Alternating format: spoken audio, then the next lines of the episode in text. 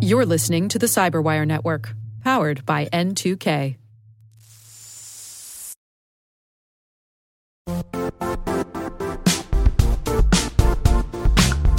And now, a word from our sponsor, Zscaler, the leader in cloud security. Cyber attackers are using AI in creative ways to compromise users and breach organizations. In a security landscape where you must fight AI with AI, the best AI protection comes from having the best data. Zscaler has extended its zero trust architecture with powerful AI engines that are trained and tuned by 500 trillion daily signals. Learn more about Zscaler Zero Trust Plus AI to prevent ransomware and AI attacks. Experience your world secured. Visit zscaler.com slash zero trust AI.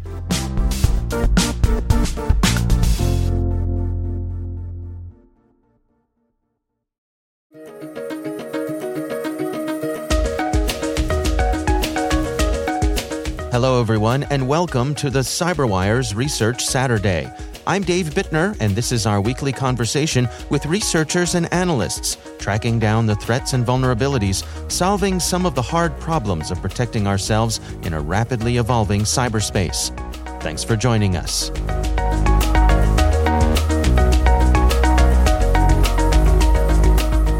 We have been working sort of full steam responding and tracking information operations surrounding the Russian invasion of Ukraine. So, part of the reason we wanted to uh, put something out um, capturing some of our work is just to take a moment to reflect on what we've seen, see if we can gain some ground truth, while also understanding that things are still very much in motion.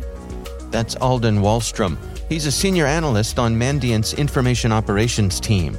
The research we're discussing today is titled The IO Offensive Information Operations Surrounding the Russian Invasion of Ukraine.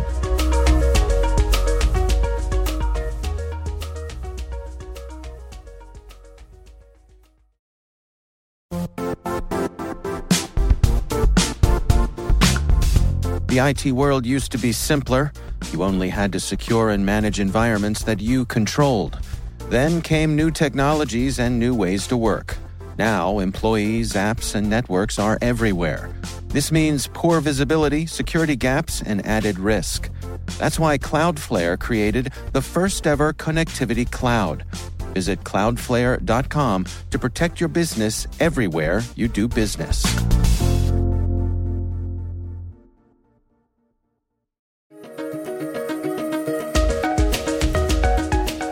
Let's go through it together. I mean, can, can you walk us through? What are some of the, the key things here that uh, caught the eye of you and your colleagues? As we've been been monitoring uh, IO surrounding the Russian invasion, uh, one thing that we would know is that what we've observed is probably best described as a proliferation of information operations activity involving a full spectrum of actors that have leveraged a range of TP- TTPs operations that we've observed, uh, we've been able to to capture some that we assess to be operating in support of the political interests of Russia, Belarus, China, and Iran. Some of which uh, we have also been able to attribute to actors and campaigns that we've been tracking tracking for years. A couple of general uh, notes about what we've been seeing. Um, first is that uh, in instances where we have been able to attribute an operation to, to a known activity set, these these operations have large, largely tracked with uh, an actor or campaign's established motives as observed through their longer activity history extending before this conflict. Hmm. And second is that um, though the range of TTPs that we've observed employed is is notable, on an individual level, um, the actual TTPs have largely met expectations, uh, meaning that we've either seen them generally employed uh, in different operations uh, over the years, or we have specifically seen them in operations that have previously targeted Ukraine. Can we take a, a little step back and, and just uh, for the folks in our audience who might be uh, unclear, uh, how exactly do you at Mandiant define information operations themselves?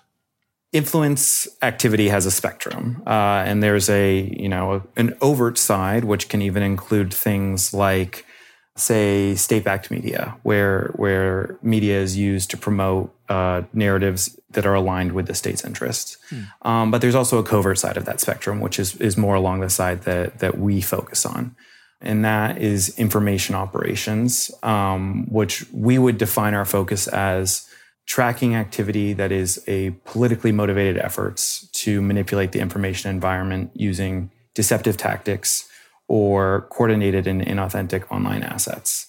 And specifically, as an information operations team at Mandiant, uh, we have an emphasis on cyber enabled information operations, which means these are information operations that additionally leverage tactics associated with more traditional cyber threat activity which allows us to take advantage of the visibility that we can gain through um, working with our colleagues at Mandiant who work on other more traditional cyber threat activity.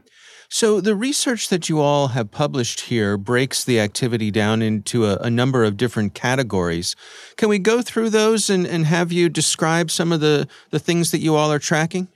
So, I think a, a good place to start is uh, the Russia aligned activity, which for, for that, operations that we've observed uh, from from Russia aligned activity sets have employed the greatest range of TTPs. Hmm. They have targeted audiences in Ukraine and Western countries and Russian domestic audiences as well, with narratives that appear intended either to demoralize the Ukrainian population, uh, to divide Ukraine from its allies and partners, or to bolster perceptions of Russia and its actions. So I think a good place to start in that is is operations that have targeted Ukraine specifically, which has uh, been the outsized proportion of, of that activity. Hmm. We have seen, uh, for example, uh, campaigns that that we've been tracking for years, such as the Secondary Infektion campaign, promote various narratives around the conflict. One example is an operation uh, that we observed earlier this year, in which the promoted narrative claimed that President Zelensky had uh, committed suicide in, in a bunker, uh, hmm. hiding out during a military operation. That particular operation uh, is a limited run in terms of narrative promotion, and we've seen other other narratives promoted by Secondary Infektion. Um, but it's just one of many actors that we've we've been observing. So Another example of activity that we've seen is a uh, what we would assess to be a coordinated network of pro-Russian Telegram accounts hmm. that have targeted the Ukrainian population.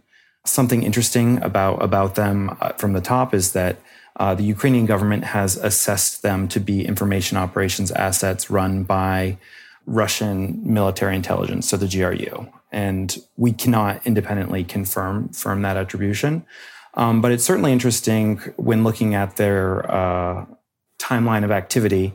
These accounts have been promoting narratives related to regional and national issues in Ukraine for a number of years. And as soon as the invasion happened, they almost immediately refocused to promote uh, narratives related to the Russian invasion. And the way in which they do this is sort of interesting. So it is distinctly pro Russian in, in what they're saying, but in a bit of a more nuanced manner. So instead of actively promoting the arrival of Russian troops per se, uh, they work a little bit more uh, sneakily in, in, in what they do. And they say things like, do you really have confidence in in the government's response to uh, the Russian invasion? Look how they're mishandling it, or highlighting allegations of corruption in, in government activity surrounding uh, their response to the Russian invasion. So hmm. it, it's a bit more focused on perhaps attempting to undercut citizens' confidence in the government, but it still is working in Russian interests. Yeah, that's fascinating. Kind of sowing those seeds of doubt.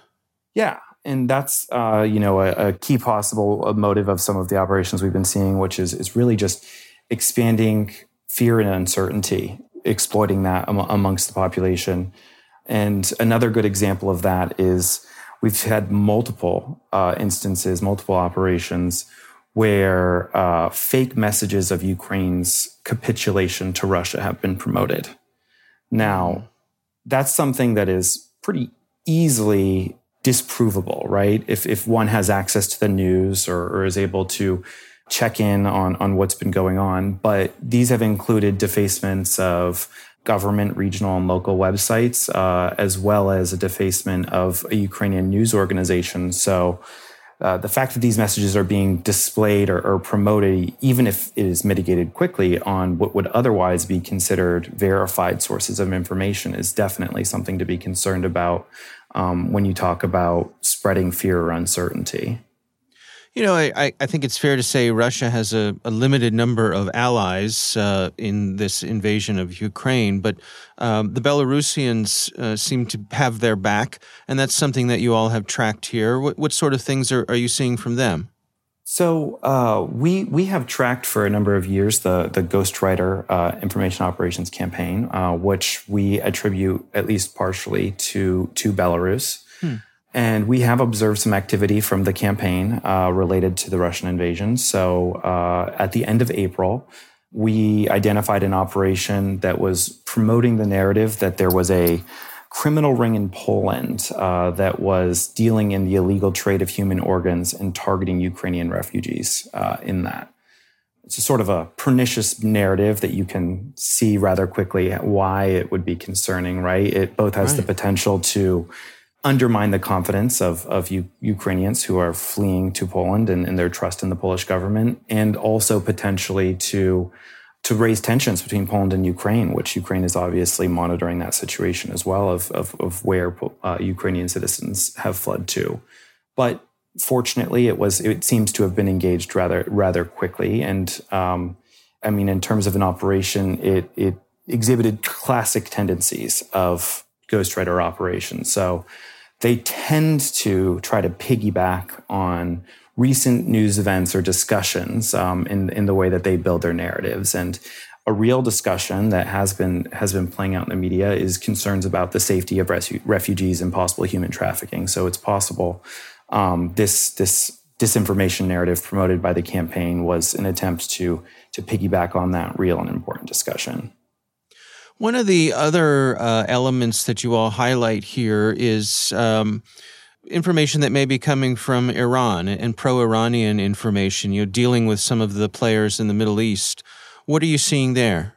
We've observed uh, a number of operations that have uh, that we've assessed to be uh, in Iran's interest, including some linked to campaigns that we have tracked, uh, in such as the Liberty Front Press and uh, one that we've dubbed Roaming Mayfly. And something interesting about this is that it appears to be a somewhat opportunistic leveraging of the uh, Ukraine invasion narrative. So they are taking the narrative and spinning it in a way that sort of continues to pursue established um, Iranian interests or, or, specific interests of the campaign.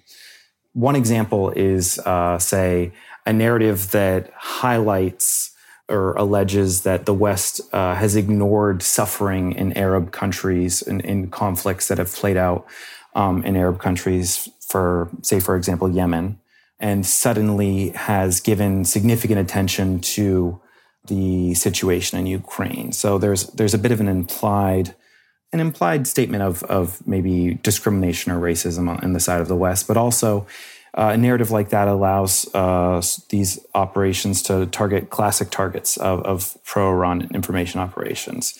Um, they take a shot at the West uh, with a mention of, of something like a conflict in Yemen. They're also able to, to, to take aim at Saudi Arabia as well. Um, so it sort of appropriates the narratives that we've been seeing and then just applies it for their established uses. To what degree are, are these sorts of information operations efforts a standard part of uh, of war? Of you know, in this case, Russia invading Ukraine. Um, is it happening in the other direction? Is Ukraine using their own information operations in the other direction? I think certainly. I mean, psychological operations and, and various uh, uh, iterations of, of, that are, are definitely a standard component of war. Um, we haven't tracked necessarily information operations targeted in the other direction just based on what we've been observing. But um, one one example is that we have seen active uh, hacktivist activity sort of going in both directions. Hmm. um, and claims claims of of hacktivist activity targeting Russia, and likewise an, an hacktivist activity targeting Ukraine. So there there does seem to at least be a duality in in the information operations activity, whether or not it can be attributed to a specific source or, or actual activist groups. What are the take homes for you and your colleagues on this report? I mean, it, it seems as though, you know, with the internet, with the cyber age, that um, we're in a different type of warfare than perhaps we were in in the past. An important takeaway here is, is you know, to a degree, this is, is something that, that one could expect in terms of uh, activity that you would imagine happening uh, related to information operations in a conflict. Um, you have uh, parties to the conflict, such as Russia, um, that are conducting operations that appear, you know, intended to influence events on the ground and, and, bolster their own actions. And then also you have the attractive nature of of a important global event itself to bring in third party actors to promote their own interests. Uh, so this certainly seems as though it is at least a demonstration of, of what we can come to expect in future, um, even if to a certain extent it has met some expectations for what we would have thought would happen.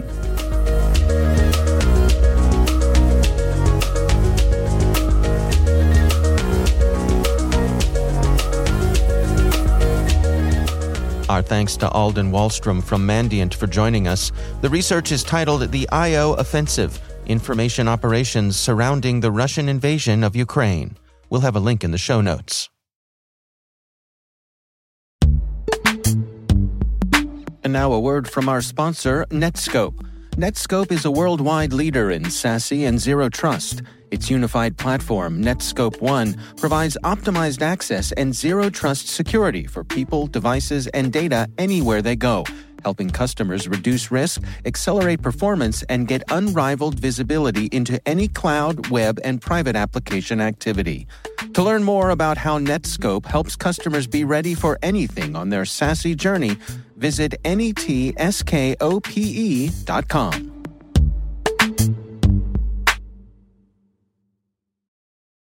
The Cyberwire podcast is proudly produced in Maryland out of the startup studios of Data Tribe, where they're co building the next generation of cybersecurity teams and technologies.